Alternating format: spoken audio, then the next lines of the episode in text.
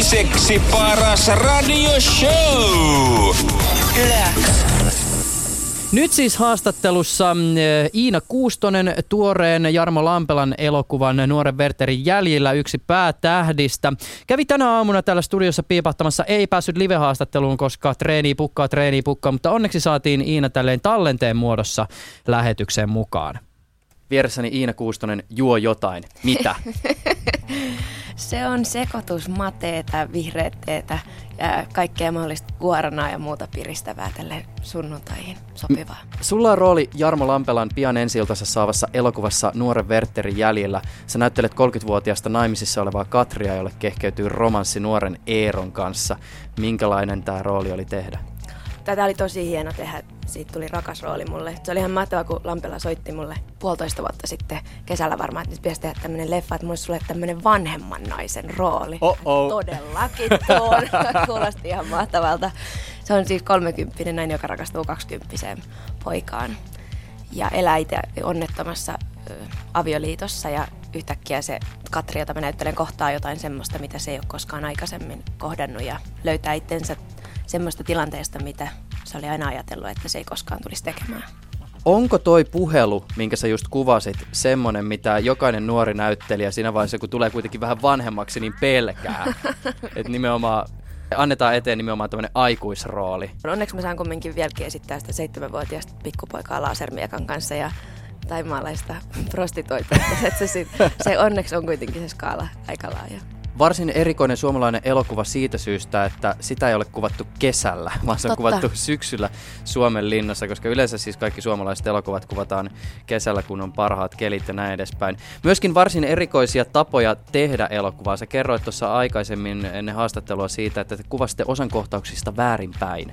Joo, kun tämä elokuva liikkuu kahdessa aikatasossa, että mennään niin kuin nykyajasta muistoihin ja selvitetään, mitä kuolleelle Eerolle on tapahtunut ja kuolleelle pojalle, miten se on viettänyt elämänsä viimeiset kuukaudet. Se isä yrittää päästä kärryille siitä ja oppia tuntemaan poikansa, jota ei ole tuntenut.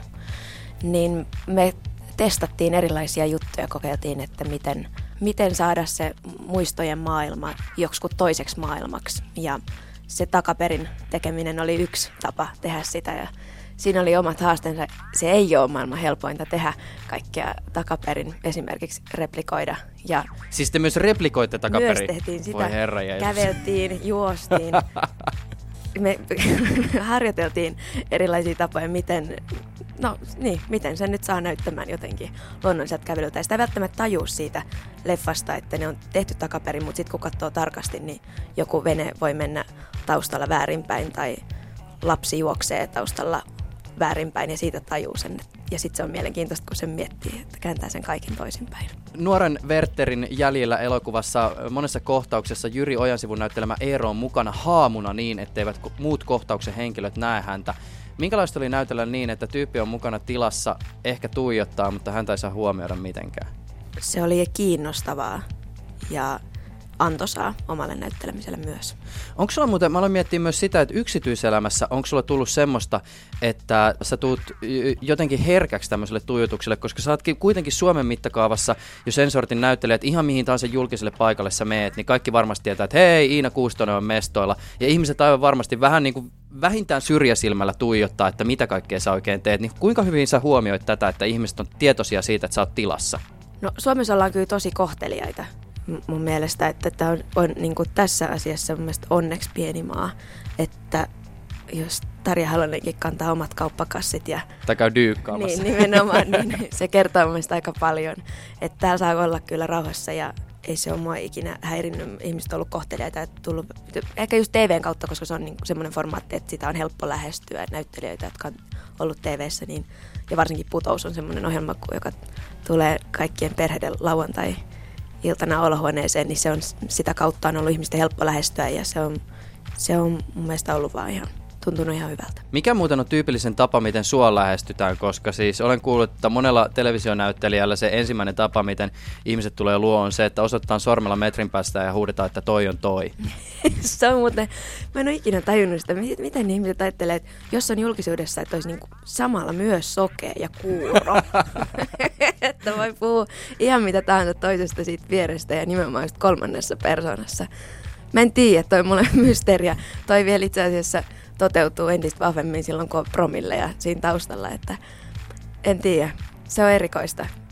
Myös siis erikoista on se, että sitähän alkaa itse myös esittää kuuroa ja sokeita sen jälkeen, koska ei kehtaa tehdä mitään muuta. Nuoren Wertherin jäljillä saa ensi-iltansa siis 22. päivä. Mitä muita prokkiksia sulla on tällä hetkellä käynnissä? No itse asiassa sitten seuraavana päivänä 23. päivä meillä on ensi-ilta Popslat-nimisestä jutusta koko teatterilla. Meitä on 5 tyttöä lavalla, siellä Sara Melleri ohjaa. Siellä tulee olemaan erilaisia pop-diivoja lavalla, biisejä, korkeita perukkeja, mielettömiä maskeja.